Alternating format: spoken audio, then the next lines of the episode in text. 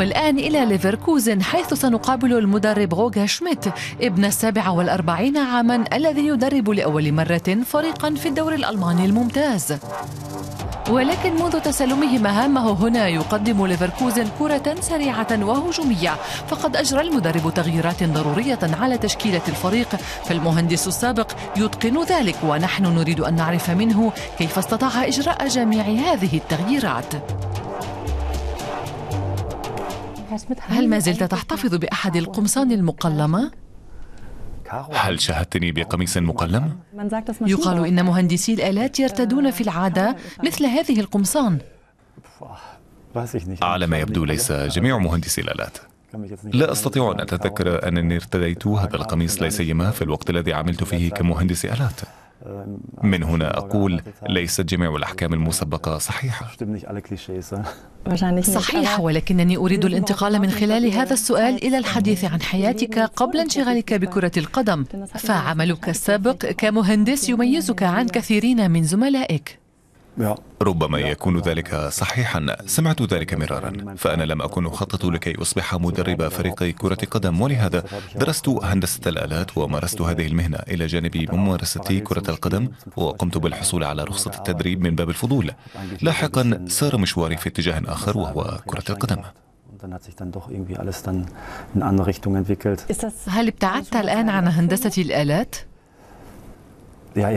نعم. صحيح إنني أدرب منذ عشر سنوات فقط ولكنني أشعر بالفعل أنني بعيد عن مهنة الهندسة. ولكن ابتعادي عن هذه المهنة له علاقة على ما يبدو بالجاذبية التي تغريني في كرة القدم. ولهذا يبدو أنني ودعت الهندسة منذ فترة طويلة جدا. مليئة بالنشاط هذا صحيح. أعتقد أن كل شيء أقوم به خارج إطار كرة القدم يساعدني على أداء مهمتي كمدرب. لا سيما عندما تمر بخبرات حياتية وتقوم بأشياء أخرى تساعدك على التعامل مع الناس وعلى تحمل مسؤوليات جديدة. هذا مهم جدا. فأنا كمدرب مطالب باتخاذ قرارات فلا شيء يحدث دون موافقة المدرب سواء أكان ذلك أثناء التدريب أو بخصوص تشكيلة الفريق أو التنظيم. في هذا كله يجب عليك أن تكون متأكدا من صحة هذه القرارات ومن اتخاذها بسرور. بدون هذا كله لا يمكنك أن تكون ناجحا. على أرض الملعب تفضل الكرة الهجومية أليس كذلك؟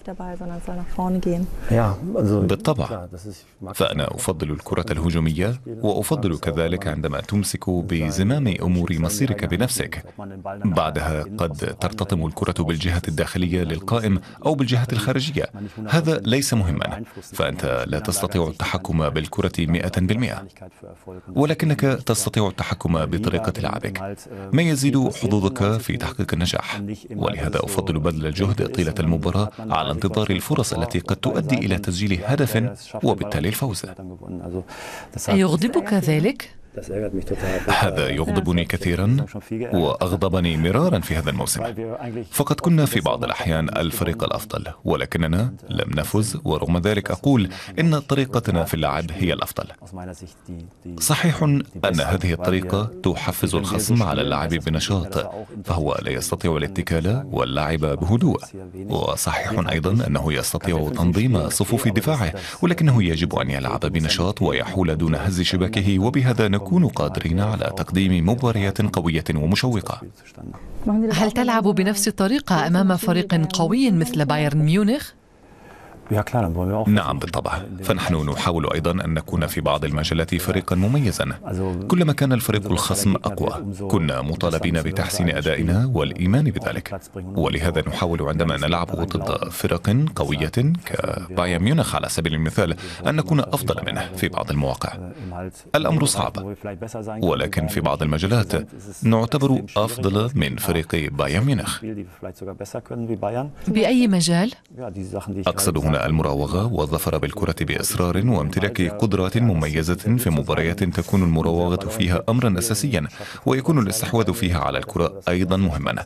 أعتقد أننا في هذه المجالات أقوياء وكذلك في مجال استرجاع الكرات التي فقدناها وهذه قدرات نستطيع من خلالها التغلب على فرق قوية.